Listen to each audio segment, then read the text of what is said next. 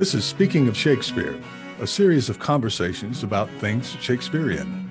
I'm Thomas Dabbs, recording this introduction from Aoyama Gakuin University in central Tokyo.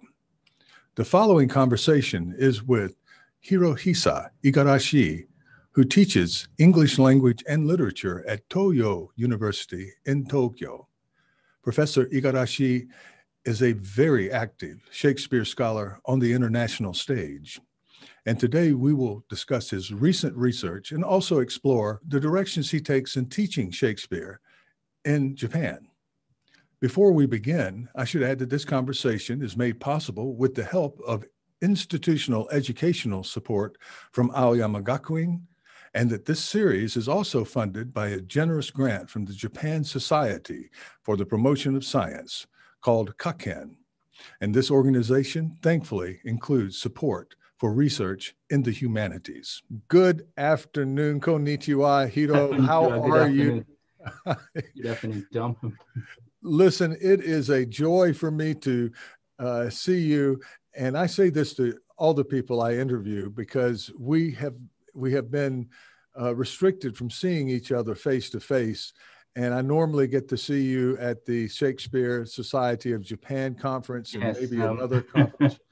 And it's, Isn't it an annual event for us to see each other at Shakespeare conference? And uh, I know, and we, we couldn't have it this past year. We Yeah. uh, and definitely, so I um, uh, is, ha- is happy to see you, and it's also happy for me to see you in my afternoon and your afternoon at the same time. We're in the same time zone. and I, you're you're the first. Uh, you're our first representative from Japan, Japanese scholar. oh, am I? Yes, so congratulations, Wow. and thank you so much for coming I'm on. because- honored. yeah, I want to uh, interview more, but I this this helps to overcome some of the sh- the shyness of some of our colleagues who uh, are extremely good, but maybe a little bit uh, hesitant about doing this type of format. It's it's all new, uh, but so I've I've had to do this early in the morning for Americans and later in the evening uh, for people in Europe, UK, uh, two speakers, and so it's, it's it's good to have someone in at my own time, and uh, uh, that's that's just wonderful. Now, uh, what I want to do before we start, I'm going to ask you about your career and background, but I want to point out to our readers that you have a new translation, a book out. It is the translation of Peter Blayney's work It's a on the time-honored classic Shakespeare. book, but it's new in Japan. Yes, I'm, I'm happy. It's new in Japan. translation is finally published uh, in Japanese. a very wonderful accomplishment to make sure that Blayney's name and his work is distributed in the Japanese language for people who may not run across it. It is not the easiest publication to find, and uh, I I got mine when I was studying uh, doing research at the Folger, Mhm. and you have a beautiful picture of the Folger Library on the cover here. It's very it's very uh, beautifully done. Yes, And- actually, the, the, the picture, as you know, is professionally taken by the uh, the photographers uh, of, of the uh, the library Hmm. when uh, Dr. Peter Blayney was still there, and uh, Yeah. I got the special permission, kind permission from the Folger Library to use that uh, particular picture. Is he at Toronto now? Is that right? I think so. yeah. Yes. Um, yes, I, I- feel like uh, he's always with us because uh, we, we typically communicate with each other on the emails nowadays. Uh, Yeah. Yes, yes, he seems to be living in Toronto. Among Shakespeareans, even in Japan, his name is very famous, but uh, I don't think uh, uh, a lot of students or uh, a lot of larger audiences involved in Shakespeare studies and Shakespeare production in Japan, uh, they do not know him very well. This sort of area of study is not known very much in, in Japan, and I think uh, in the English-speaking worlds as well. Yeah, I, I agree. I agree, and it should be better known uh, because it is. Once you get into Blayney, the works like this, and also his contribution to the uh, bookshops of Mhm. of uh, St. Paul's, then you start seeing a, an entirely more expanded. You you get a sense, a real sense of a small location with those bookshops Yes. and a real sense of how those shops played the, the books in those shops played into the theater at that time Yes. and then it brings to mind the greater city of london and how much influence, and a lot of people have written on this, of course, but uh, Blayney's work was a very precise work in the size and shape and location of bookshops was just a kind of revelation for me. You know, I was going to tell our audience here that we're at the end of term and uh, the Japanese system, I say in every podcast, is a bit different from the system in the rest of the world, particularly in Europe and North America, in that we start our semesters in April. So now we're in the end of January and we're finishing mm-hmm. what would be our fall semester. So it's falling on us as professors to grade our students. Uh, in some cases for a whole year, most of the time now, but for the semester at least and then at the same time think about how we're planning our courses next year. Yes. So it's a bit of a stressful period. Yeah, and, it's a very stressful period um, in Japan. Also, we need to deal with entrance exams, uh, especially when we are working for private universities. We have lots and lots of channels whereby we take uh, a prospective candidate. well, I uh, put in your introduction to to this conversation that you are a professor at Toyo University, and not that far away from where I teach. I think yes. that that campus, and I, I came over, and you had invited invited Sarah Olive to speak, and that's when I first met Sarah. Mm-hmm. And I thank you so much for bringing her into Japan. And of course, she has interest in the um, what multinationalism, but also East Asia and specifically Japan. Yes. And that was a wonderful talk. And it was a yeah, big... that was a wonderful occasion. And actually, it was not uh, quite often the Toyo University decides to invite uh, foreign scholars, but because, as you know, uh, Toyo University was selected as one of the uh, super global universities yes, by the Ministry yes. of Education, um, we put we started putting emphasis on like uh, internationalizing all these areas of studies um, as more than before. all of a sudden. So we, are going to be having more opportunities like that in the future, I, I hope. Um, Japan is such a welcoming country for foreign scholars who come in. Mm. Uh, and speak that it's a shame that we don't do more of it yes. because once we get them here and get them settled it's a little difficult maybe to, there's a bit of a culture shock yes but you and I and several of our colleagues can make sure that they uh, have speaking engagements. Mm-hmm. And it's, it's good for them, their exposure. And it's a wonderful, if everyone has done this, it's just talked about how wonderful it is and how graciously they have been received by the uh, Jap- their Japanese sponsors. And, uh, and we do need to do more of this. Mm-hmm. To, uh, our students. Yes uh, need more of this. And I think Sarah is a wonderful sort of ambassador uh, because she speaks about education and she's she's uh, she's younger. She can connect with her students. Yes. I think very very well, uh, as well as other scholars I've invited.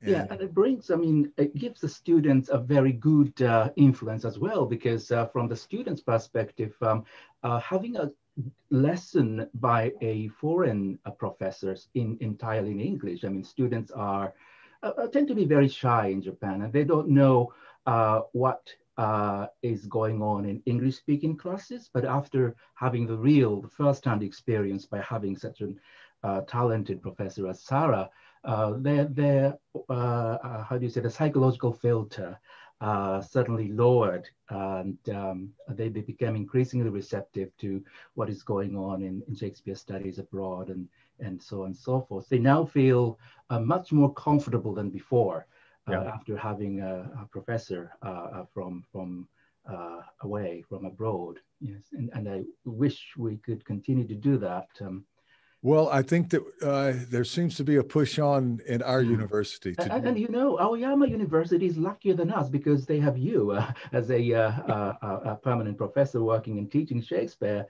And uh, whereas uh, our department at Hakusan, we do not have a uh, uh, English-speaking uh, uh, expert on in, in, I don't think any other field of English literature has the, the native speaker of English teaching there. Yeah, well, you're an English speaker. I I use about 30% English in my class, but okay. because we are so comfortable talking to each other, in, in, in Japanese. Uh, so uh, uh, I, I, naturally switch to Japanese and just speak on and, and on.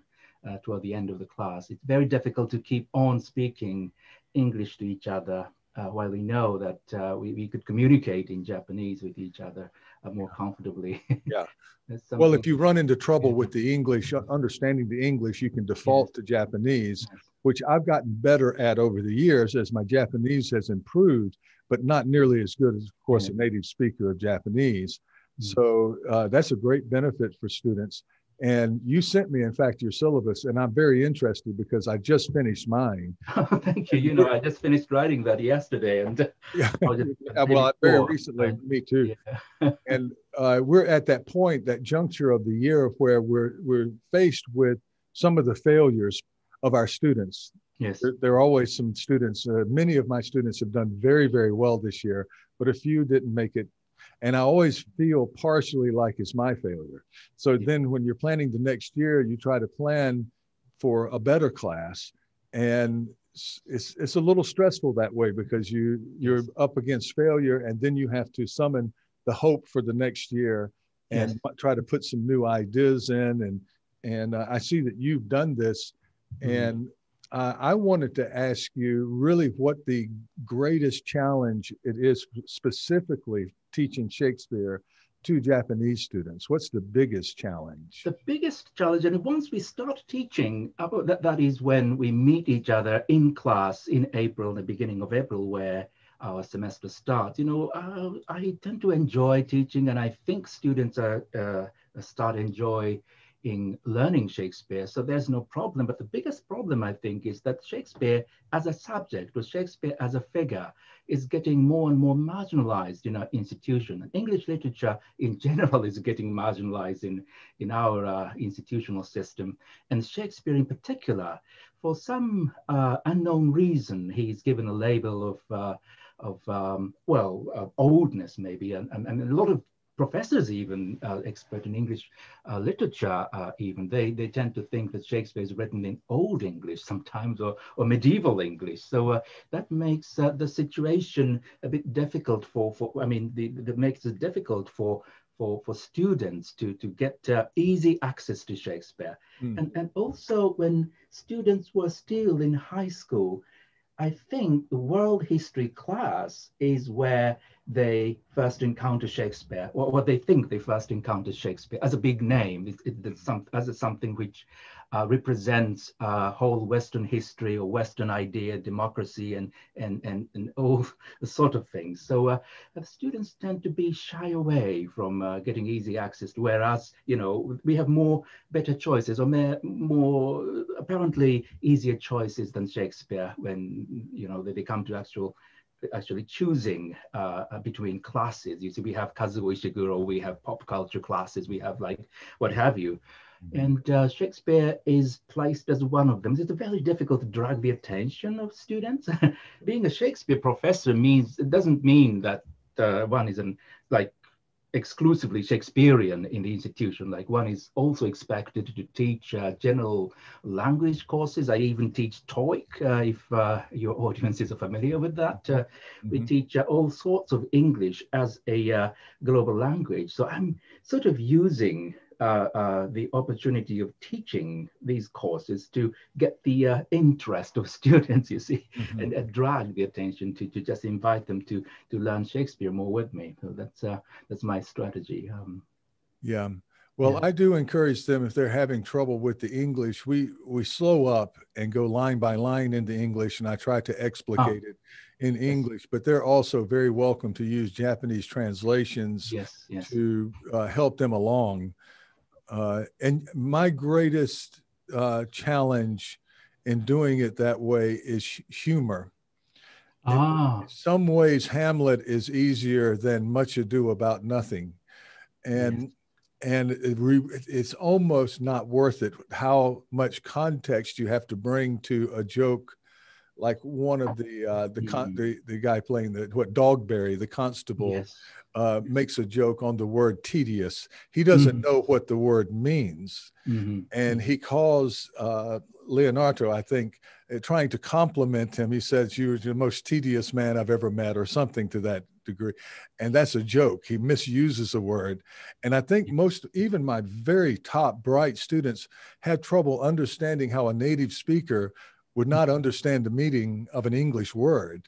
Yes. It's yes. very hard to see the humor there. Yes. The class I'm teaching is, is more like a beginner's level. So uh, uh, uh before teaching the uh, the humor and the uh, uh, and the linguistic element of the class, I need to first make sure that Shakespeare's English is more contemporary. Mm-hmm. Like it's even undistinguishable from modern English, such as like I, I use for example, like all sorts of bits and bits of um, from uh, current English, like from movies or from from recent TV show, and uh, just arbitrarily place them together with Shakespeare's language, such as like yeah, like famous phrases like "all that glitters is not gold" or mm-hmm. or or whatever, like you know the, the, the famous Shakespearean line that students should know through their uh, uh, education, and then ask them which one is uh, a quotation from Shakespeare.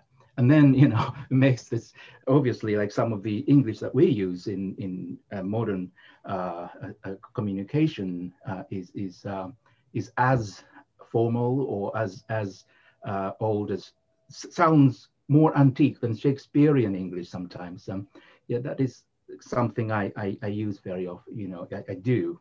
And then maybe toward the end of the semester, end of like we have like 15 lessons in one semester. It's very a small amount of uh, uh, uh, classes in compared to uh, English speaking institutions. And at the end of um, uh, the semester, I think depending on how students uh, learned, uh, you know, I, I started introducing uh, the, the minute, uh, you know, the jokes and, and, and nuances um, uh, of, of the, the, linguistic elements in Shakespeare. oh, well, it seems from what I, I looked over, and thank yeah. you for sharing with me. We don't do this enough, yes. But I'm going to garner some ideas from your teaching in my mm-hmm. class mm-hmm. because even though I might have, you know, a, a small percentage of students who really take on with it. I need to teach to the mm-hmm. entire body and a little bit better that is the way I see it after this year. Mm-hmm. Uh, and so that uh, thank you so much for sharing that with me. And uh, I, I, we're, we're looking at a little bit of a break now, and I I think that you and I know I do might have after a bit of a of a rest uh, maybe some research objectives that we take on, mm. even though we will be brought in from time yes. to time for examinations or the entrance exam. And, you know, this, it, it, can be a little bit of a stressful period for everyone involved. But uh, I have been looking over, uh, along with your uh, translation of Blayney, you have a recent article on Romeo and Juliet and the Ninagawa. You do a wonderful job in that article of, of explaining how Ninagawa ties in contemporary political concerns at that time with the production and its reception, which is one of your areas. And you and I overlap in our interest in reception of Shakespeare. Mm-hmm. You know, all the way through. We'll talk about your interest in the 18th century mm, moment, yes, but yes. Um, uh, that that's a, a, very fine article, I think, and and shows what can be done.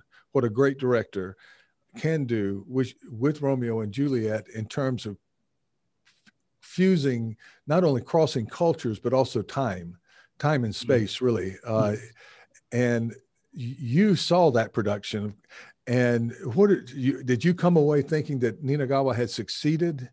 Uh, well, in general, the production was not good in compared to other three productions of Ninagawa, uh, Romeo and Juliet productions, yeah. and uh, other Shakespearean plays. But what I saw in there is uh, the different sorts of like Ninagawa was dealing with uh, more of a commercial theaters and internationally known, such as Macbeth or Hamlet or what have you, that the, the people in the West uh, know very well.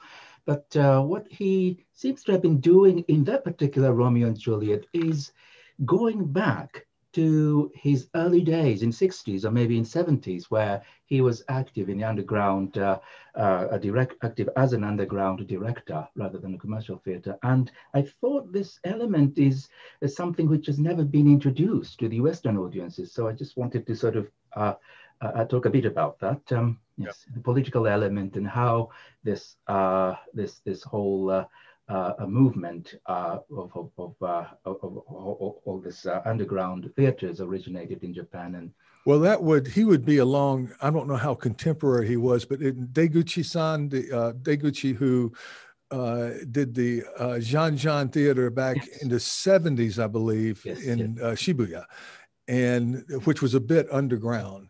Yeah, and, were you in Japan when these plays were started? Um, no, uh, we, we were in Hiroshima, maybe. uh, well, yeah. I, I was I came to Japan in '94, so I would have missed most of this. I've just learned about it through my students, really, and then looking at it. Uh, there isn't nearly enough out there readily available on these underground theaters as mm-hmm. they came from mm uh, you know, of course, the 60s and 70s, there was a, a, a kind of radical, not kind of, there was a, a, radical movement in Japan, and very famously at the University of Tokyo in, this, yes. in the 60s. And, and there was a, a countercultural movement that was very, very strong, just like it might have been in San Francisco or in London at that same time. And some wonderful creative efforts beyond Shakespeare came from that. But the, the names that come to me are Ninagawa and, and Deguchi, and I'm sure you know more who would have been part of that. In fact, I do not. I mean, a lot of people know uh, better about Deguchi and Ninagawa than I do in, in, in English-speaking worlds already. Because I mean, as you probably know, I was in Hiroshima and I was more bookish uh, uh, researcher of Shakespeare. Because I mean, you know, Hiroshima as you probably know better than I do, I mean, uh, Shakespeare is more of a literature than, than you know, the theater, isn't it?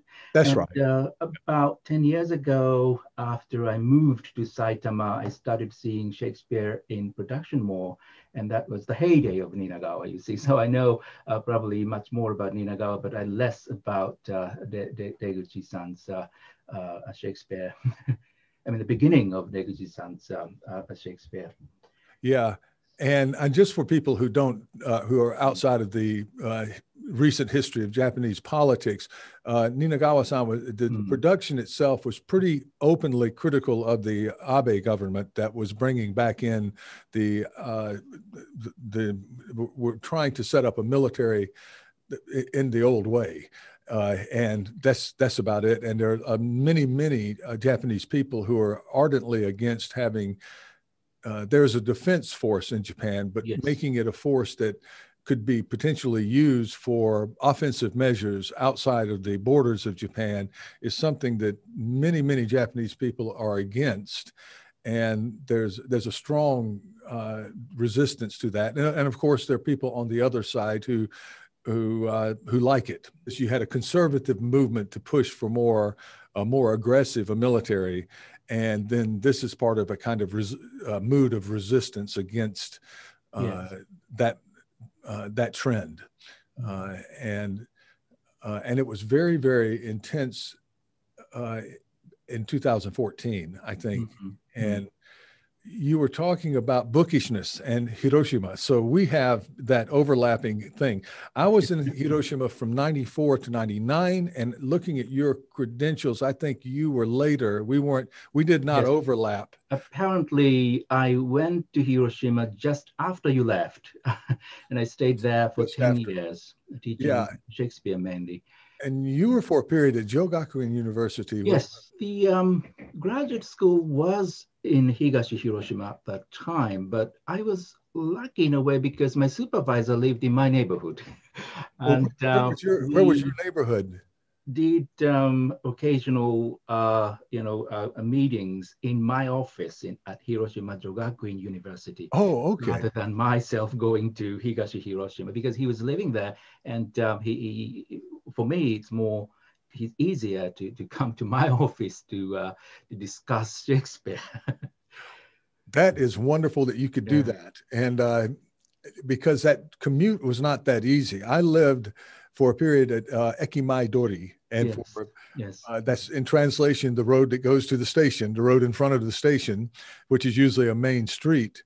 Uh, and every night, uh, with the, the uh, bosozoku uh, it would would come by, and um, it was it was noisy, and uh, and I didn't when I first got there I knew n- next mm-hmm. to no Japanese, and you'd have this motorcycle gang and it sounded threatening. They it turned out they're, they're just juvenile delinquents. They're not that threatening, uh, but they make a lot of noise, and uh, and then this um, melody, I would hear this sad melody and think what an what an interesting culture here in Hiroshima in Japan, and uh, the melody was Yakimo Oishi Oishi Yakimo. And I thought, uh, and then I finally figured out he's selling sweet potatoes. he's not just walking down the street singing a sad mm-hmm. song over, yeah. which were very good and uh, and very much part of the culture. But in we moved uh, to Saijo, or which is the same as Higashi Hiroshima. Yes and uh, and managed to get uh, Ikkenya, the a house in the country that was brand new, had been built for the uh, son of a man who wanted his son and daughter-in-law to live close by, and he mm-hmm. was trying. That son was transferred to Tokyo, so it cost next to nothing to live in this beautiful sort of oh, really? Totoro style mm-hmm. area and still yeah. be only five minutes from the university. Those were those were mm-hmm. wonderful mm-hmm. years. Three years we lived there. You were in Bungakubu, which is the culture department of culture. Yes, I was uh, uh, going to the uh, Bungakubu of the Hiroshima University. Bungakubu would be humanities. Ah, yes. Hiroshima University would be a, a, very, very fine place to study. It's an elite university in Japan. Yes. And yes. there's some very, very fine people there. And I think it's considered maybe uh, in the area of education, one of the strongest universities uh, in all of Japan. Uh, and of course in uh, humanities. I was in Sogo Kagakubu, in, integrated arts and sciences. Mm-hmm. mm-hmm. And they loaded us up with, as you were talking, with English classes. So mm-hmm. we did get a Senmon or specialty class, uh, and there were some really fine people in that department when I was there. You were at uh, Rich, uh, Menkan for your undergraduate, uh, another very, very fine uh, university and is that your where is your home? Your uh, my home. Yes where, where, you, in, where you... in saitama at the moment but i kept moving. I mean at, until i was 18 uh, until i was at high school i was in fukushima. Yes. Close to here. Um, and you were up north for a period i think if if i'm reading. Didn't you go yes into... after i did my first degree at Ritsumeikan in Kyoto. Yeah. I went up to uh, Hokkaido, uh, Hokkaido, where I stayed about uh, well, I think I was four years, five years, yes. Yeah. So yes. you're, you're trans. you you have this trans Japanese experience. Yes. The north to the, the uh, to Kyoto to Hiroshima. The only reason I left Kyoto is because I did not have an air conditioner uh, working in my uh, apartment. And As the summer could get, I mean, if you have been to Kyoto, the summer there without air conditioner is just a torture. It's hectic it's, and it's murderous. And, and so, uh, I saw the uh, ad of Hokkaido University Graduate School uh, before the faculty office, and I was fascinated. I just went up north in summer to take the exam, and, and, and there you go. And that's uh, yeah. the only reason. And I wanted to be uh, more like relaxed and uh, and and and free. I, I, was I was pretty much interested in Shakespeare already uh, uh, at the end of my undergraduate days, but I knew that uh, going to to, to study uh, Shakespeare at graduate school is is no good uh, in a in a kind of set environment. And Hokkaido University did not seem to have a uh, expert on Shakespeare, so I thought that I could study freely. you came through the Japanese school system. So by the time yes. you went to college, you knew that you yes. were going to be in the School of Humanities in Bungakubu. But yes. when did you figure out that you were headed into that direction rather than a STEM subject or you know science and technology? Because men, I'd say the majority of men go into those areas, probably because they feel an obligation. Or... Yeah, up until when I was a third grade in in uh, uh, Ritsumeikan, I was more interested in Pacific Rim studies, Pacific Rim region studies. Uh, uh-huh. In those days, this was a big subject there, political sciences, international relations, and, and so forth. Although I was in the English department, I studied Shakespeare uh, and, studied Shakespeare in in uh, in a very classic way. I never uh, uh I got interested in that. but um, I was trying to be away from the English department, so I decided to uh, go to Canada to uh, to to. Um, I mean, there was a good exchange program uh, at Ritsumeikan with a University of British Columbia in in Vancouver. So I joined that program and uh, tried to be away from from Shakespeare and English literature to look for something more interesting. Mm-hmm. But I peeped into one English class there, uh, uh, which was Shakespeare. In, in Japanese school, they tend to enlarge what is difficult in Shakespeare to, I don't know, I don't know if uh, you were exposed to that situation, but in 90s and 80s, uh, Shakespeare study was taught by prestigious professors. I, I, uh-huh. don't know, I, I, do not say who, but I mean, mm-hmm. uh, they, they tend to be taught by well-known professor, and we were expected to uh, uh, sit quite quietly until we're uh, told to speak up. And what we were expected to do is to read each line accurately and translate that into accurate Japanese and explain why we did that and so on and so forth, which is not interesting at all for, for mm. undergraduate students. So I, you know, that was the reason I, I, I, I hated English literature. But um, in Canada, obviously, that sort of things are uh, not simply there. It's, Shakespeare is is well, it's it's a national subject, and you know, uh, at college level, they are freely they're, they're expected to discuss. Uh, um, uh, you know, uh, uh, from their own perspectives and, and, and, exchange their ideas and quite freely in class. And I just liked that atmosphere. Mm-hmm. And I was even um, you know, got fascinated by Shakespeare. I actually read more Shakespeare uh, than I uh, did uh, after I came back. I, I read uh, uh, almost all uh, 37 works when I was in Canada. The first because there were there was much time during a weekend, and also um, more people who can talk about Shakespeare in in Canada. you know, um, in different places. I mean, Shakespeare uh, could become a common topic to to to start talking to each other, and so forth. So I got fascinated and I read more and more. I enjoyed uh, Shakespeare more and more, and decided to study Shakespeare after I came back to Kyoto. Uh, so I just knock on the door of a young professor who was then studying, Professor Noguchi, uh, the, the gentleman who translated uh, 18th century Shakespeare with me in the, uh, later on. I mean, he was uh, very young and uh, and uh, fascinating in those days. And I just knocked on his door and uh, asked him to uh, get me into his seminar to study Shakespeare. And he said, "Yes, you're welcome."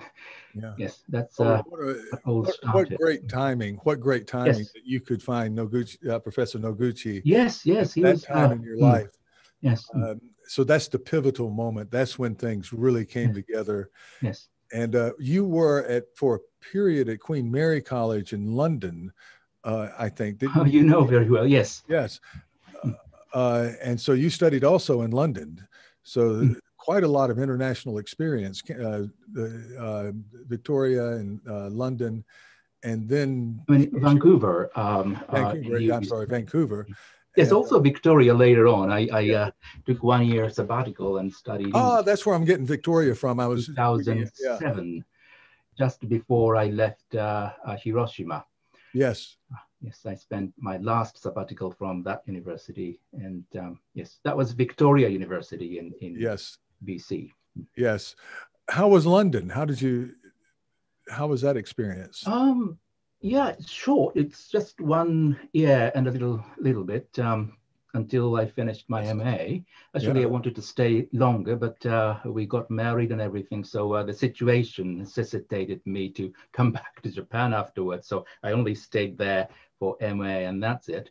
But uh, busy, busy time. Yes, um, I I wished uh, I. Uh, I had been in London before, uh, and maybe as, as an undergraduate student or as a PhD student, so that I could have more more freedom uh, exploring the city. Mhm. Yes, um, I, I spend most of the time in the library reading, preparing for. I mean, it's not a good idea. To, I mean, I, I, I do not criticize British education system, but it's not a good idea to to to uh, cram students with too much uh, uh, work to do. I mean, it's, it's more like a, like a high school student in Japan where uh, they're all expected to to read just to take the entrance examinations. But for the uh, MA student in England, I mean, they're expected to read uh, from uh, the fixed, uh, you know, um, reading lists, and, and and students consequently they do not seem to have more freedom. Whereas in Japan, like we we, we have too much freedom maybe as an MA student. We are given three years to to to to consider. Uh, uh, deeply what to think about first and then start writing an MA thesis and, and so forth. But but I mean we are not properly directed though. Mm. Mhm. Maybe maybe uh, some some something in between British education system and Japanese uh, education system should work.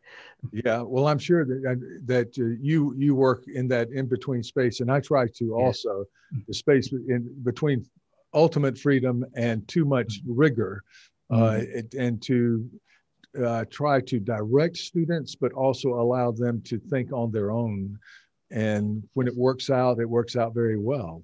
Uh, Mm. uh, some students expect a lot more direction, Yes. and others want to take their own course of maybe a little bit too much. They get too uh, general.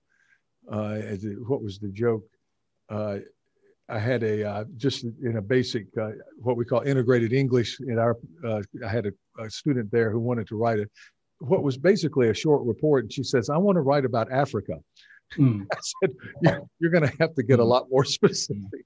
That Africa is a very, very large place. You know, start with choosing a country and maybe a period of time, and and do a little research into that. But uh, anyway, so I'm interested in, in how you got intro in how you got interested in uh, the 18th century reception. Ah, 18th century. Yes. What led you into that direction? Because that's fascinated me too.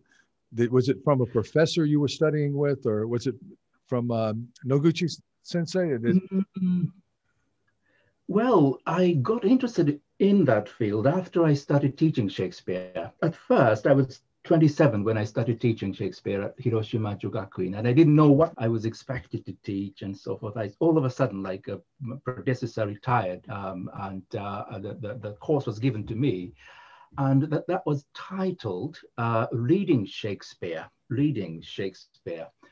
And apparently, the reading the syllabus of my predecessors, I was uh, uh, kind of expected to read into what Shakespeare was thinking, or like as Dr. Johnson was perhaps teaching uh, Gar- David Garrick, perhaps uh, what Shakespeare was thinking there and there. That was uh, uh, something that was typical in, in Japanese schooling. And I was thinking that, I mean, Shakespeare um, does not really exist, doesn't it? I mean, Shakespeare is something that we create, uh, keep creating uh, on theaters, in the bookstores, maybe uh, through pop cultures and everything. So I was interested in the way in which I, can introduce how Shakespeare uh, was being created, how Shakespeare, as Shakespeare we study, was created originally. And I, I thought I needed to go. Uh, I needed to go back to the 18th century rather than the 17th century because that's when Shakespeare's image was really created. Shakespeare as the national poet, and, and Yeah. um, Shakespeare, as you know, is a big figure in English literature in Japan. But that goes back to the uh, the 18th century image, and Yes. we did not know, and we still don't know uh, how Shakespeare was regarded by uh, the ordinary people or scholars or, or, or theatricals in, in the 17th century. Like we don't exactly know. But we know that uh, we could know that um, how Shakespeare was created through uh, textual studies or, or, theatrical environment and so forth in the 18th century.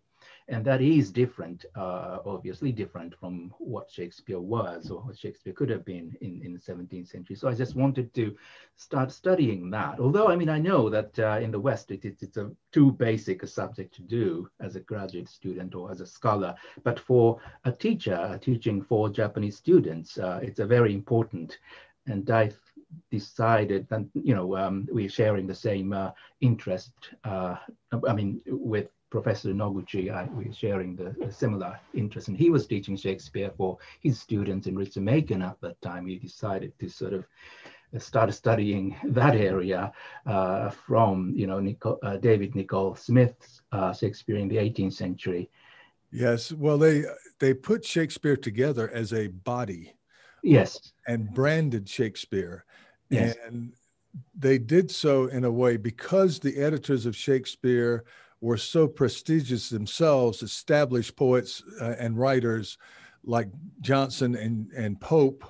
And uh, I guess it's, I yes. think it started with Nicholas Rowe. And they felt a little bit more freedom to, to change things, but they inherited all of these quartos with all of the ver- textual variants in the body of Shakespeare's work.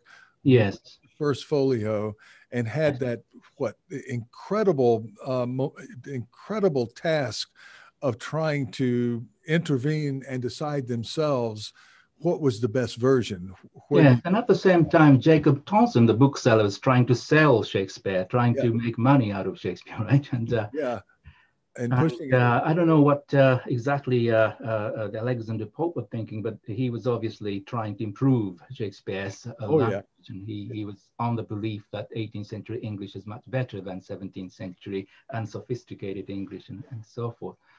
And Nicholas Rowe, so did, and I mean, he was doing that from the the perspective as a, a, drama director himself, drama writer. Yes, wrote and and changed famously the ending of King Lear, which I, to this day, I know yes. you have King yes. Lear on your yes. syllabus, but I I've gotten to the uh, age, you know, where I just can't take it anymore. I can't take everybody dying, and the idea of mm-hmm. uh, Ed uh, of Edward and uh, Cordelia maybe being married after all of this tragedy, all of this screaming on the heath and madness and so mm-hmm. forth. Mm-hmm. Uh, I'm sorry, Edgar, and uh, the uh, to, to have something good at the end would I think works a little bit better because it's so punishing, you know. Yeah, for me though, it's more interest. I mean, what's interesting about that comment? I mean, I think you share the view with Dr. Johnson But I don't know why, like Western people tend to think uh, that the death of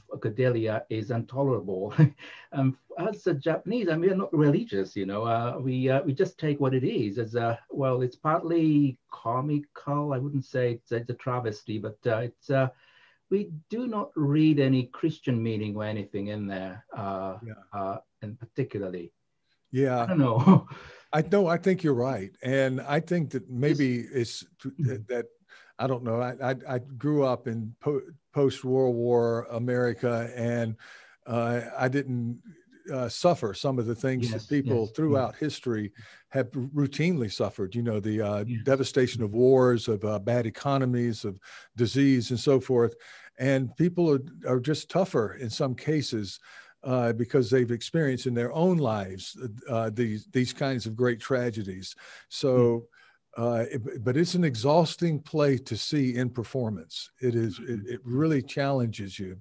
Although I think from a poetic standpoint, and I, I think you probably agree because it's on your syllabus, in terms of poetry and its literary value, I don't. And if you had to pick one play and nothing outside, I think it would be Lear the, the poetry there is just unforgettable and outstanding and the nature. And i think that's another thing that attracts maybe the japanese traditional mind because of the connection traditionally between uh, japanese culture the nature that comes into japanese culture uh, and the relationship with nature. Yes. Might be something that uh, someone born and raised in japan might relate to very quickly. Right, right. Yeah. yes. Yes. Yes Yeah, actually, I will be reading King Lear after 25 years now. The first text I taught uh, when I was 27 was King Lear uh, with enormous difficulty. So uh, I was kind of trying to be away from the text.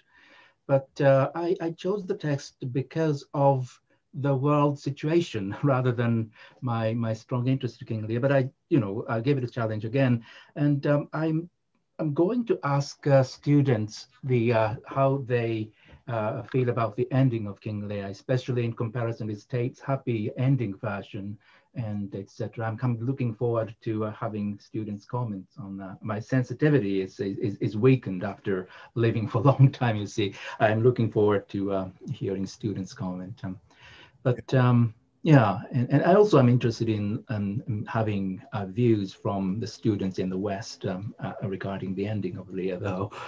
I could talk about Lear for hours, really. Uh, but you're also interested in law in Shakespeare, as I, as am I. Um, I um, started studying, and I'm supposed to be uh, into that subject by now. But uh, rather than law specifically, I'm more interested in uh, legal situation after King James came to England. Mm-hmm. That's when Lear was written, and, and, and Measure for Measure was written is I'm kind of uh, interested in situation of, of the changes uh, uh, regarding the, uh, the, the consciousness of the common people or the intellectual regarding this legal issues. Yes.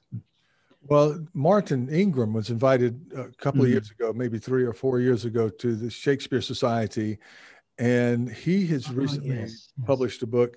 And I, I was, I was trying to write an article that I never finished and I remember asking him about law, and he knows everything uh, mm-hmm. because mm-hmm. he he studies the uh, yes. the way, of course, uh, uh, sex. He's interested yes. in sex, and, yes. and that takes you straight to women and how the law was so forceful mm-hmm. against women mm-hmm. and how it worked. Uh, and of course, Shakespeare famously didn't think much of lawyers, uh, mm.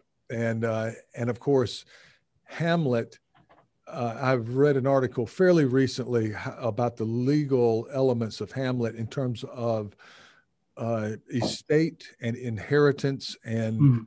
all of the various things. And I never realized how much law was in mm. Hamlet. And it certainly suggests that Shakespeare knew quite a lot uh, mm. about that.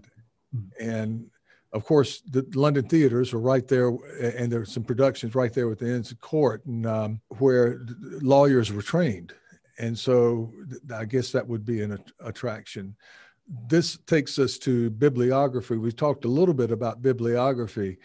Uh, that was my my advisor in graduate school was mm-hmm. a bibliographer. Uh, Trevor Howard Hill uh, was a bibliographer and kind of a front runner in the uses of computers, yes, so forth, in in compiling bibliography.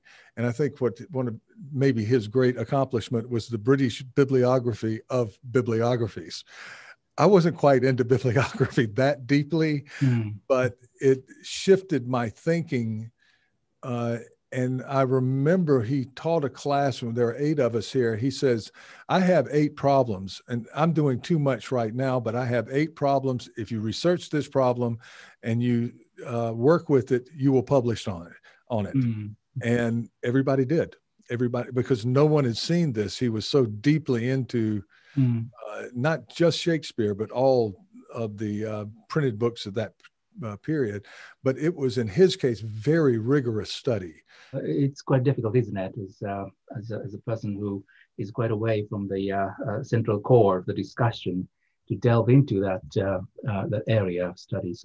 I am yeah. Mm, quite interesting how books were made and how books have been descended to us and, and etc. etc. I mean, I'm also interested in hardcore issue bibliography from the perspective of Shakespeare as being appropriated through the culture of publication. I mean, in my mind, it's always connected with Shakespeare coming from this uh, the bookshop and Shakespeare on theater, and and Shakespeare uh, cannot live without being appropriated to uh, uh various forms. So, book the making of a book is one thing, uh, while uh, creating theater is another.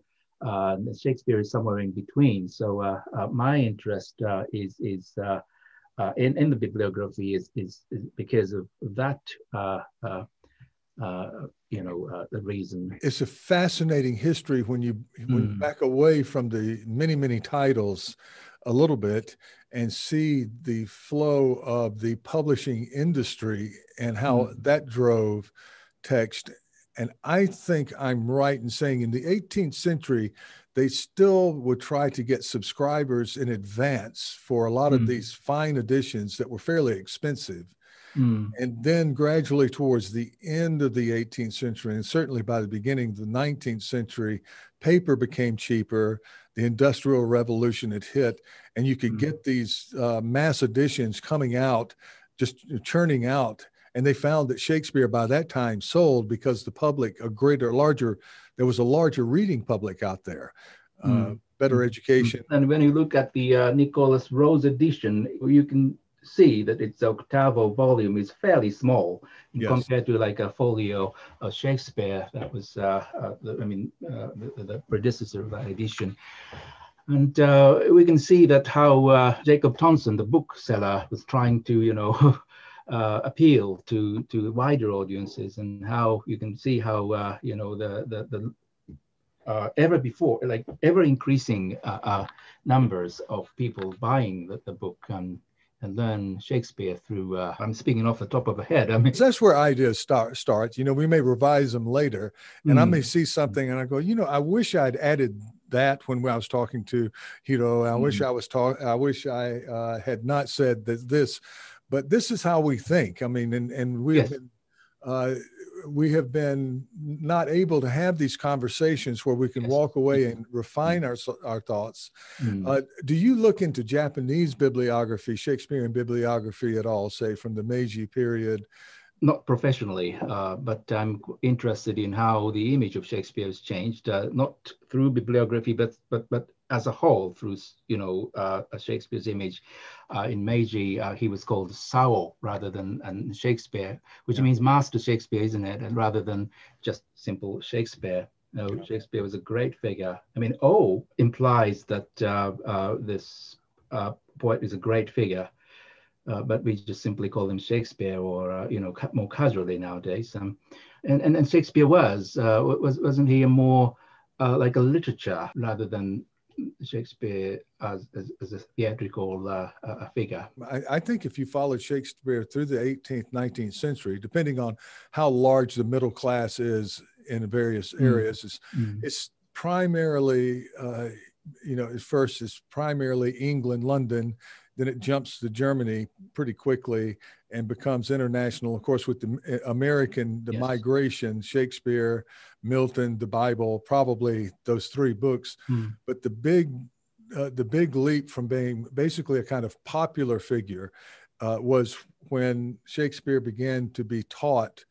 Uh, at first in night schools, almost like a, a Senmon uh, school in, in Japan, mm. for people who were from backgrounds where they couldn't learn Greek and Latin and go to Oxford or Cambridge. And and it was felt Matthew Arnold felt very strongly that uh, that Shakespeare would teach them enough about their cultural mm-hmm. beginnings mm. and, and be enough to cultivate these people yes. who were poor. But it yes. made its way into American universities. Mm. And according mm. to my research, the University of Tokyo, which means Japanese universities, before making it into Oxford and Cambridge. It was considered a little bit beneath the powers that were at Oxford and Cambridge, whereas mm. the hmm. Americans um, at Harvard uh, started teaching and uh, at uh, University of Tokyo. And I think that's when the academic image or the uh, class, the idea of a what a kind of smug, uh, higher class uh, Shakespeare really took hold because universities at that time, and specifically those universities, were places for young men from the right families. They weren't yes. extraordinarily, extraordinarily yes. democratic institutions. Yes. So they sort of, mm. I think, mm. Uh, gave Shakespeare that type of image of the yeah. upper classes. Yes, yes. And, and but have was, you studied the situation of Shakespeare in Japan before uh, uh, it was being taught uh, in university. I think Shakespeare no. was more like a, a more proletarian figure. Uh, I don't know. I, I, haven't checked exactly who uh, brought Shakespeare to Japan first. Is it Tsuda Umeko or or uh, the major figures anyway uh, who, who went to the States? Um, yeah, Britain. Um, in those days, um, Shakespeare was not treated uh, as a, uh, a big figure. I, I, haven't checked, but the major figure, um, Yamakawa from Aizu, uh, um, um, uh, Fukushima, uh, she was one of the early uh, Shakespearean uh, um, in Japan. Although she did not talk about Shakespeare, but she did belong to uh, Yale University's Shakespeare Society. Yeah. when when she was studying there, I mean, she was not studying there as an exchange student, but she after Aizu lost uh, the war and everything, she uh, had to leave here and, you know, was uh, spending a certain period of time over in the state. Um, and that's when we encountered Shakespeare, like for the first time in, in, in after Meiji Restoration. And then there was the Shingeki, and I haven't done enough research into Shingeki to a new theater that very purposefully tried to fuse traditional Japanese theater with what they saw as this new Western theater yes. and then pull Shakespeare into the mix. And from what I understand from reading, uh, did some very interesting productions uh, of, of Shakespeare. But I'm not sure how elite the new theater productions were, whether they were open more to the middle classes. And Shingekis were appealing to the uh, uh, the middle class uh, audiences, uh, uh, wasn't that? I mean, in the 60s and 70s, I think. I mean, yeah. before before whole a movement of ang- Angura theater happened. Um, and a sense of trying to cut down what we mm. call the uh, iconic Shakespeare to take Shakespeare, Shakespeare off its pedestal and say, here's what we can do with these dramas that, by the way, are abund- it's abundantly clear that they're not focused just for aristocrats. Yes. There are a lot of aristocrats there, but these themes and the movements and the the the the, the, the human emotions that everybody feels, and even in the poetry and so forth, that a, a reasonably literate man in the 16th or woman in the 16th century uh, would would have access to these mm. things. They did not have to come from mm. uh, uh, either extremely well educated or certainly not an aristocratic background. And yeah, and I think people figured this out, and there was probably a boom after mm. the 60s and 70s, and a sort yes. of, and I think you kind of see some of that present in the the Baz Luhrmann production of Romeo and Juliet, mm. where he just goes over the top, you know, just makes this part of the kind of a gang culture with all the guns and shooting and, yes, and yes. so forth and and that's fun. That's that's fun, and maybe he's getting close to the spirit of what those bad boys were doing in Romeo and Juliet. They are essentially yeah, yeah. I uh, I, I like the production. Yes. Uh, sort of hmm. like uh, the the children of very rich men who may not have made their money in in an um, in, in, exactly legal way. So they're second generation, yes, yes, uh, bad boys. Mm out there stri- fighting on the streets.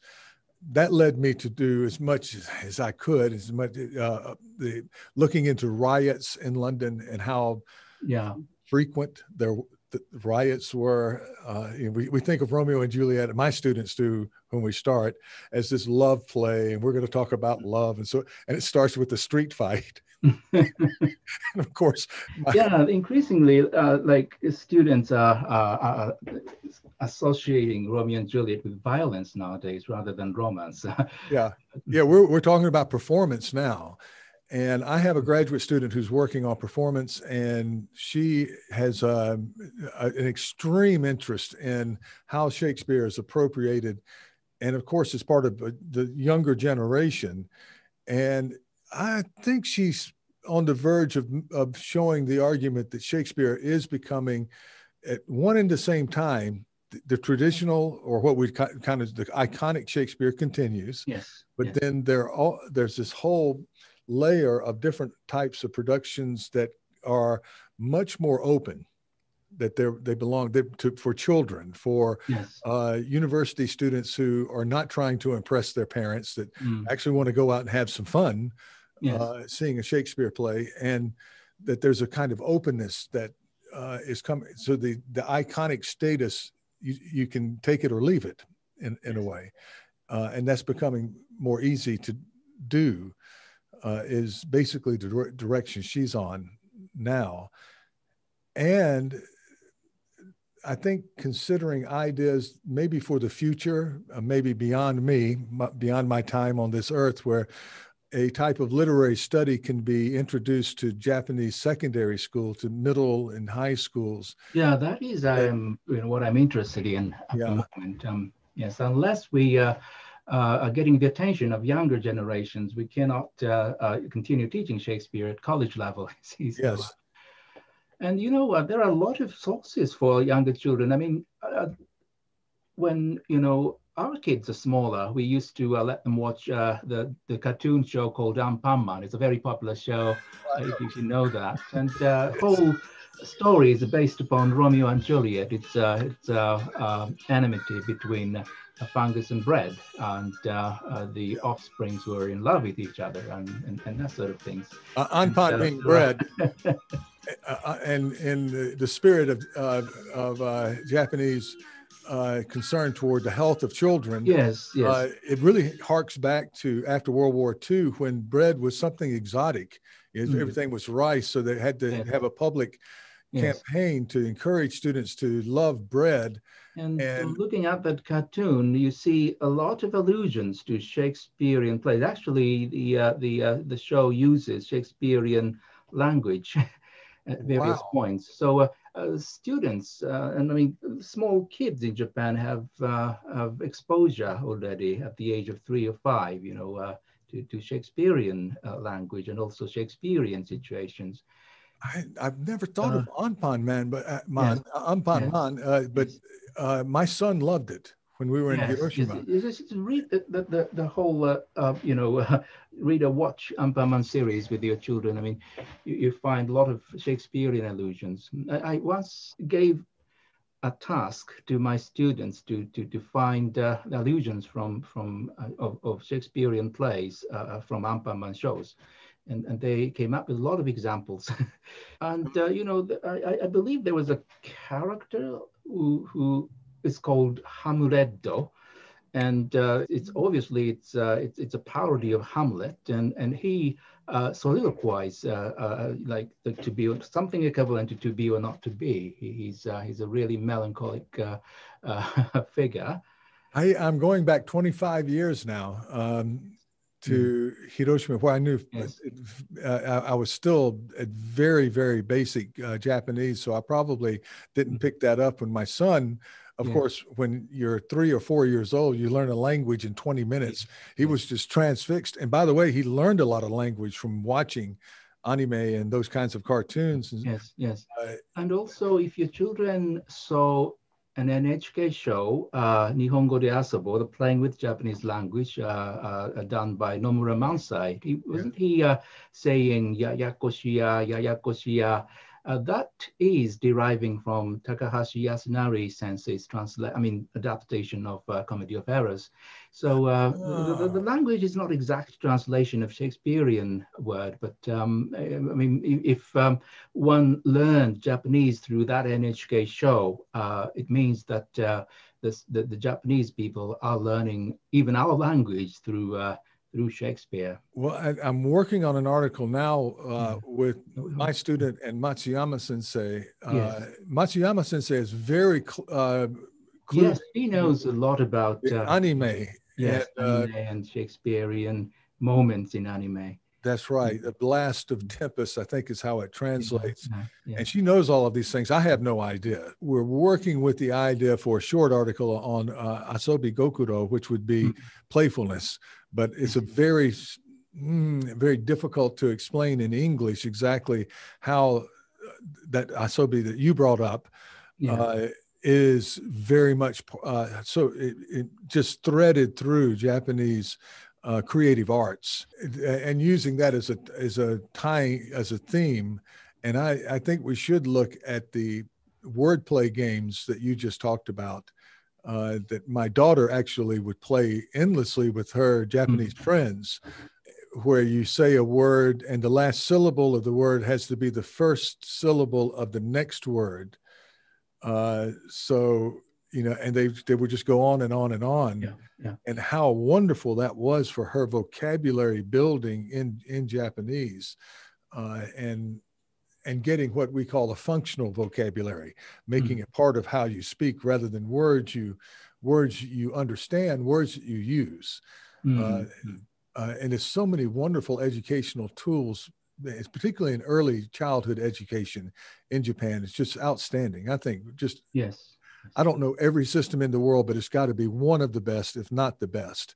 Mm-hmm. So, and I hear that from my colleagues and my friends who are Japanese, maybe critical of high school sometimes, or you know the, the strictness of the high school curriculum. Mm-hmm. But it seems that everyone up to the uh, end of Shogak, the, the sixth grade in America, elementary school, has these wonderful memories uh, mm-hmm. from that period. Yes. Uh, and something to be imitated. But uh, yeah, getting back to Shakespeare, though, the when you start looking, you see these hints, and I think it's something that would be good for particularly Japanese scholars and young scholars to uh, to take examine. One of the big key words now is appropriation, cultural appropriation, yeah. yes. which is considered bad but other scholars are saying no just because it's appropriated. I mean how do you do anything in drama without appropriating mm-hmm. something mm-hmm. you know? And uh, so it's a it's an interesting theoretical uh, area too. Yeah the shakespeare himself seems to be appropriating bibles and his original stories and everything so why don't we you know uh, keep on appropriating shakespeare to uh, to uh, various uh, platforms, various cultures and Italian stories, uh, French stories, or stories mm. that were uh, appropriated from the Italian to the French to the English. Uh, I mean, they were doing this long before uh, Shakespeare was being imported to Japan, uh, and the yes. challenges of translation, which is the next thing I want to ask you about, because when you're translating a scholar like Peter Blayney into Japanese, what are what's the challenge there? Not not just hmm. Shakespearean mm. language, but you're cha- translating scholarly language into Japanese. Is it easier, harder than translating Shakespeare into Japanese?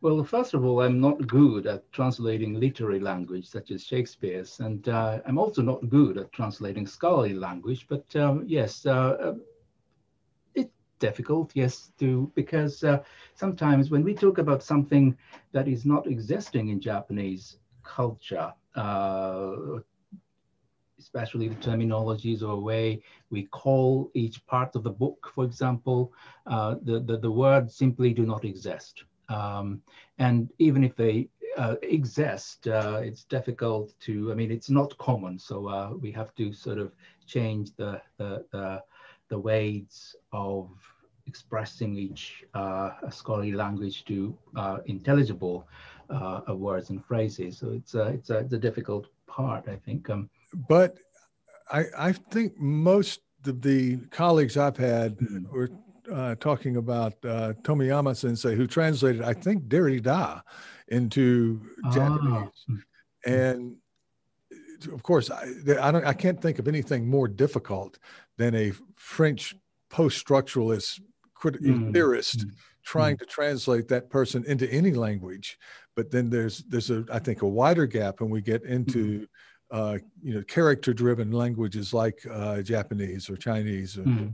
and uh, so uh, I am not good enough to evaluate the uh, the level of your translation, but from what I've seen so far, it looks fine to me. Uh, and I, I, do not consider myself an, an expert, but it's uh, it, it's a uh, wonderful uh, sort of thing, and I'm glad that you did it.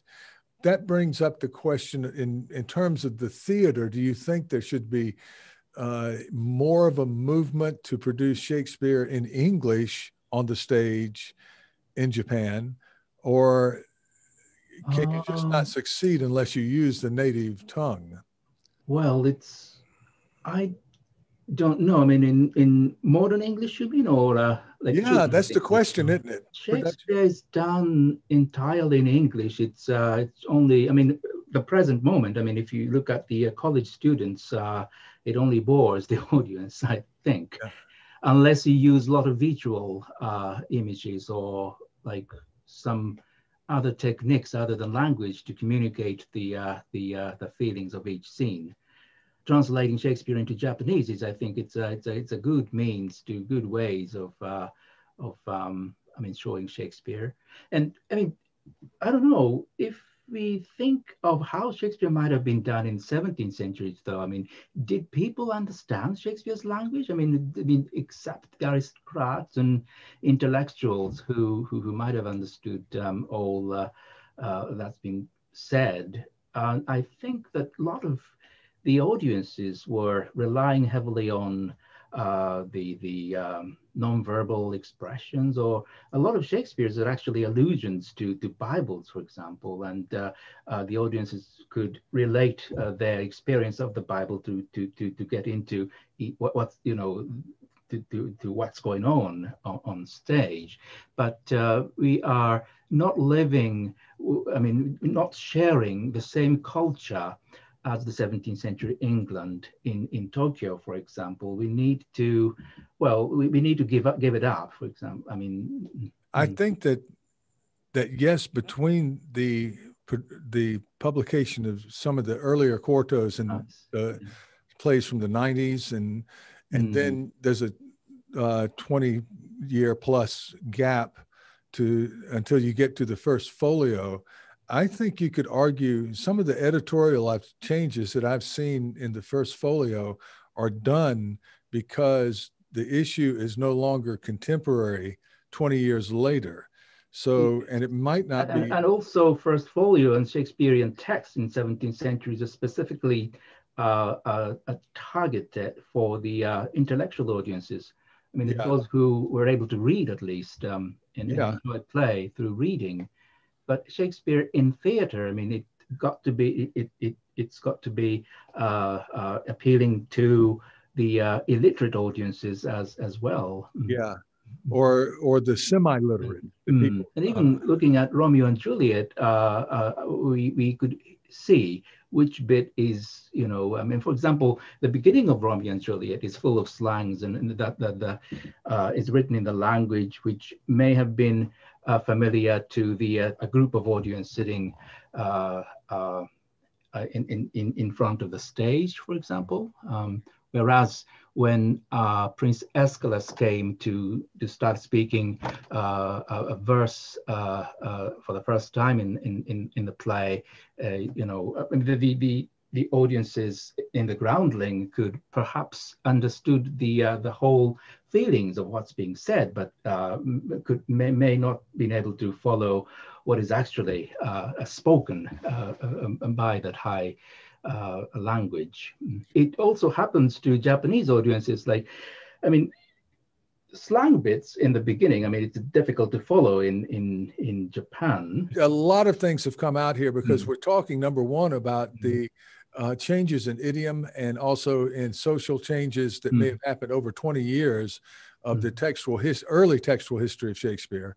And we're talking about jumping that into English speaking society two, 200, 300, 400 mm. years later, where, you know, when you get to our time, all of the horse jokes, unless you're very familiar with the etymology, uh, I think in much ado, uh, Beatrice says that Benedick always used mm-hmm. to say jade's trick, mm-hmm. jade being a horse, and the jade's trick being when the horse gets out of the bridle by shaking it and mm-hmm. getting out of a conversation that way. You know, just saying I, am finished. But I don't even try to explain that now. It takes too long, and I would have to do the same explanation mm. California if I were teaching there, and then starting to move Shakespeare to other languages. You asked a very pertinent question, I think. Uh, I think German productions, modern German productions of Shakespeare, would be done more, it more in more modern German rather than classical German. But I'm not sure.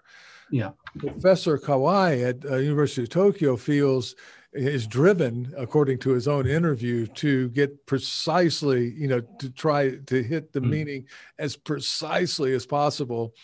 And I think collected all of these translations. I know collected all of these translations just of to be or not to be.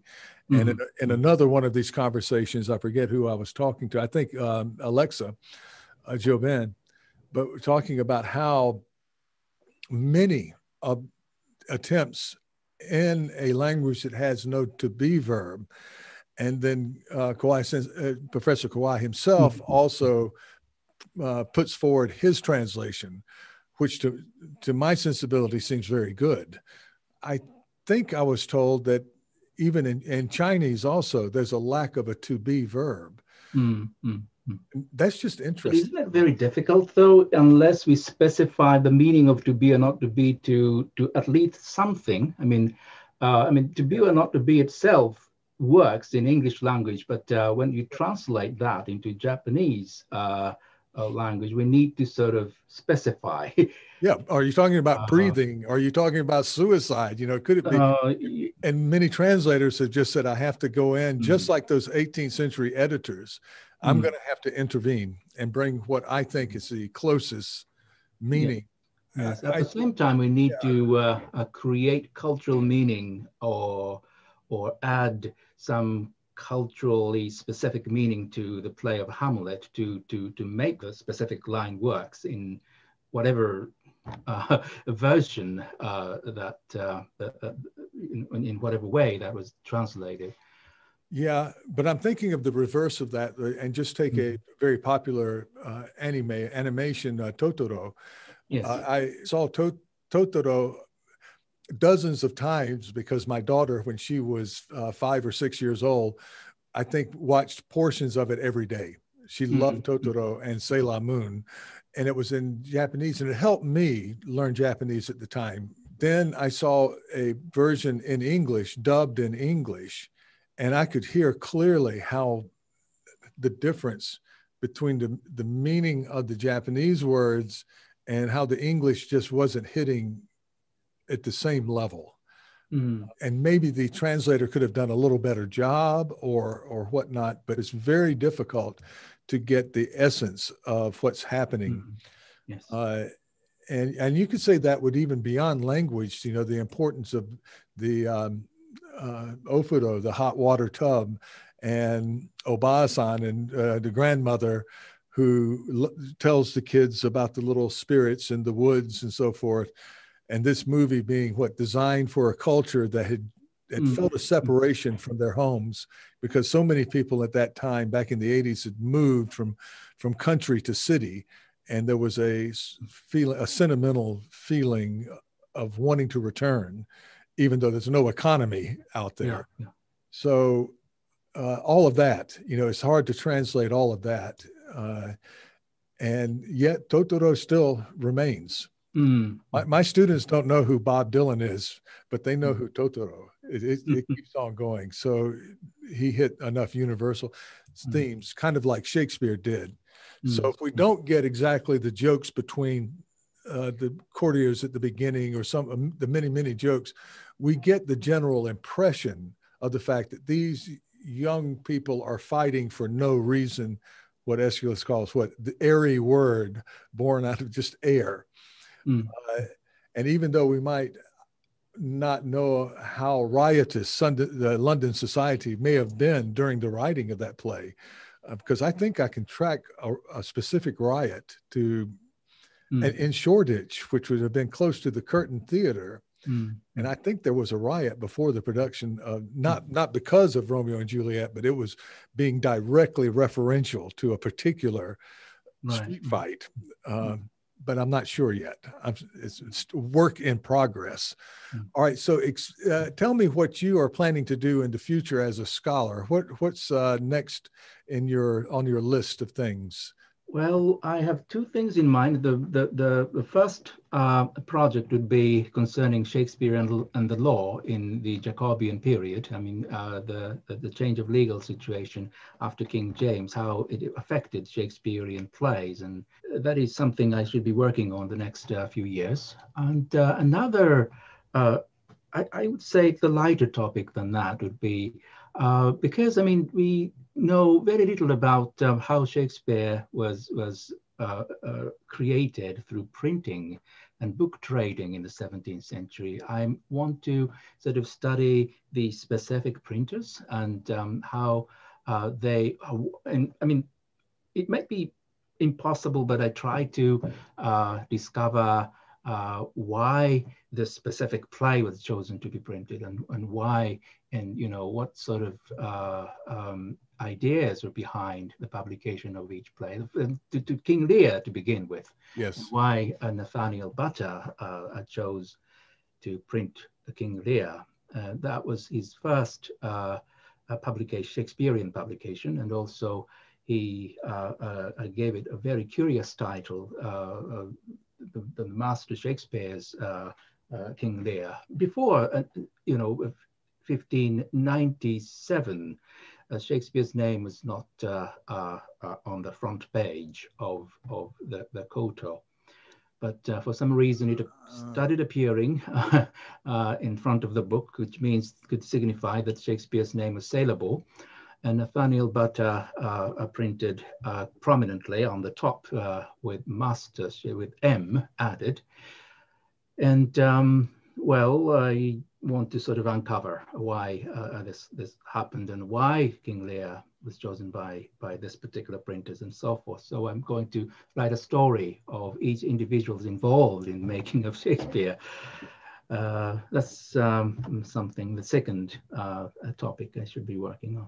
Yeah, that's that's fascinating, and, and I think the focus on Lear. These two topics are for uh, mainly Japanese audiences, though, and uh, as a uh, international scholar, I want to uh, keep writing something that is going on in Japan, like Ninagawa Shakespeare or his uh, his influences to younger generation and so forth in English. Uh, I think that's my job to keep you know publicizing about that to the world.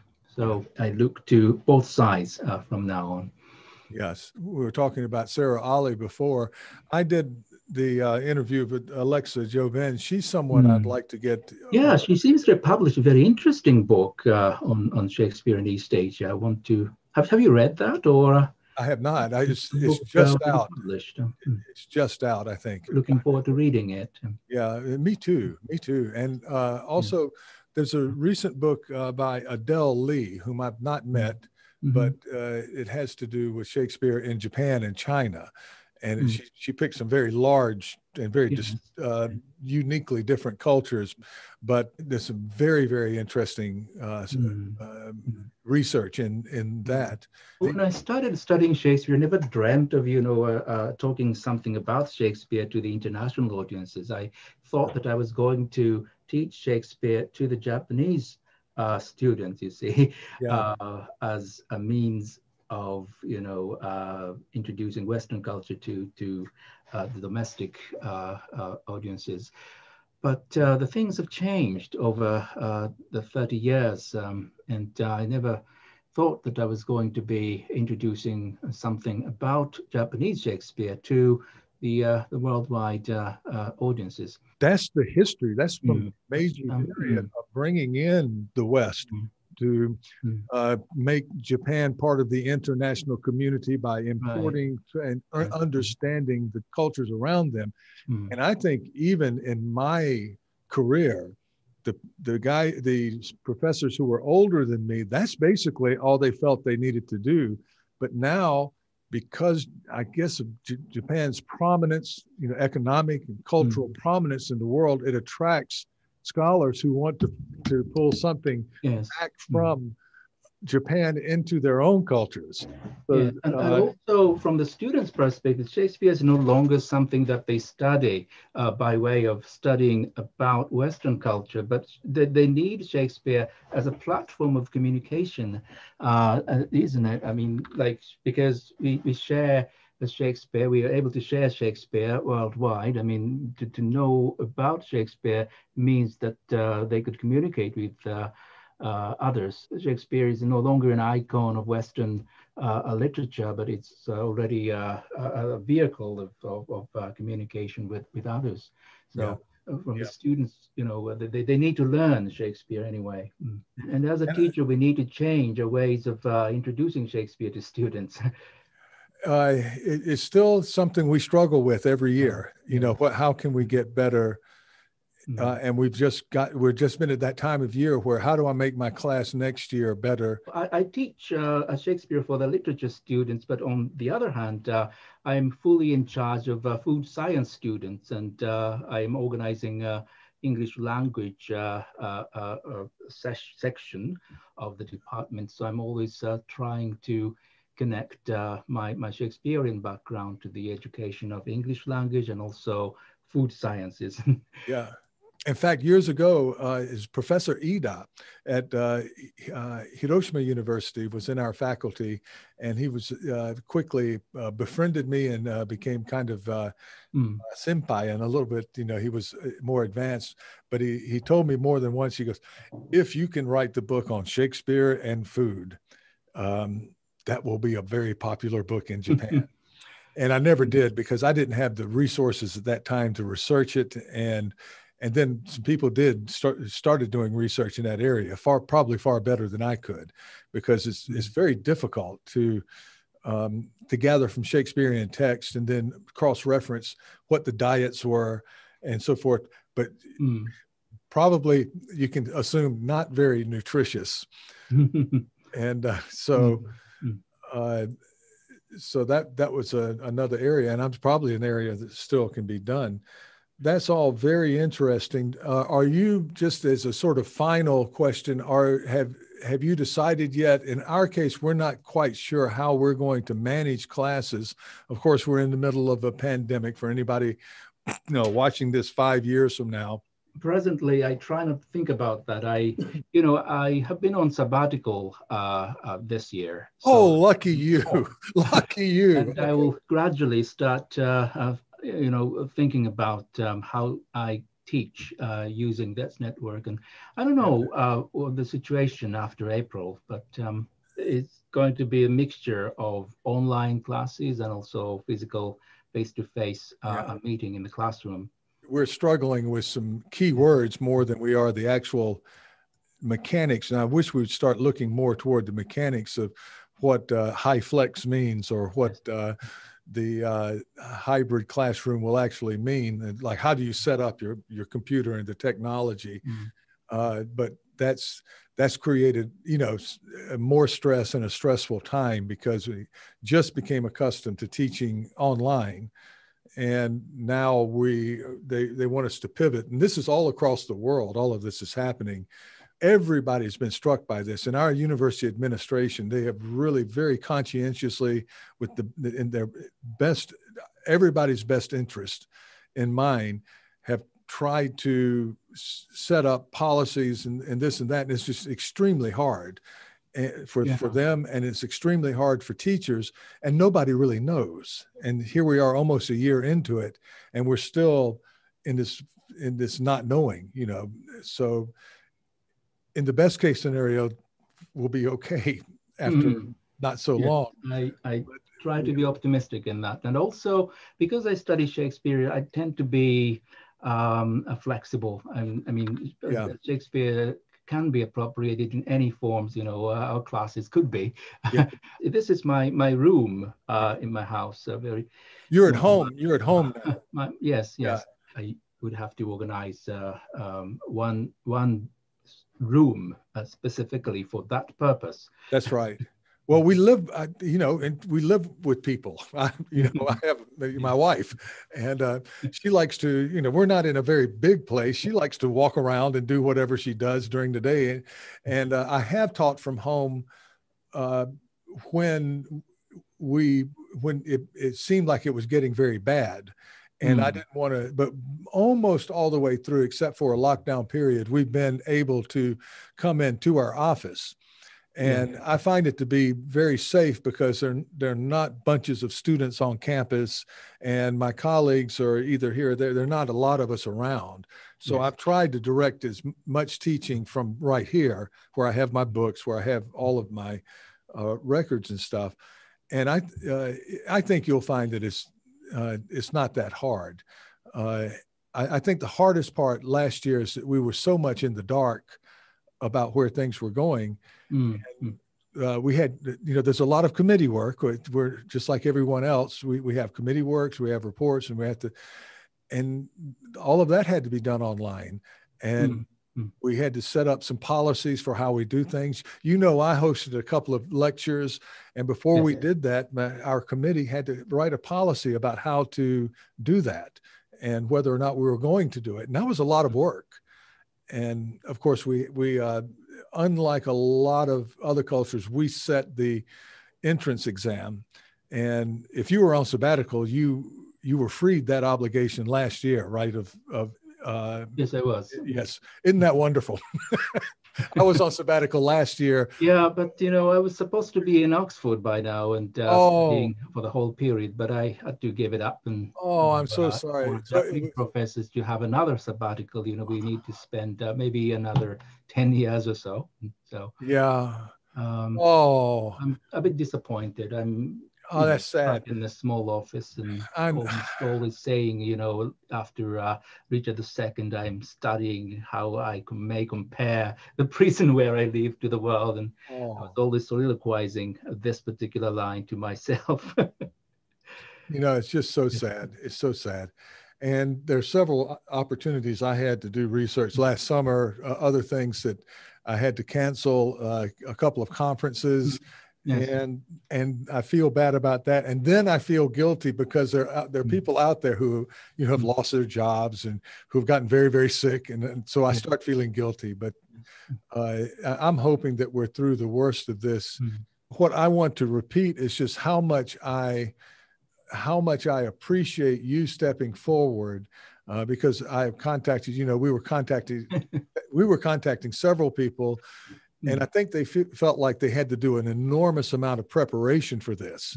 And you you you don't. You know, we're, we're trying to find out what you have done, and you know, it's not like mm-hmm. a conference where you'd have to do a paper and so forth.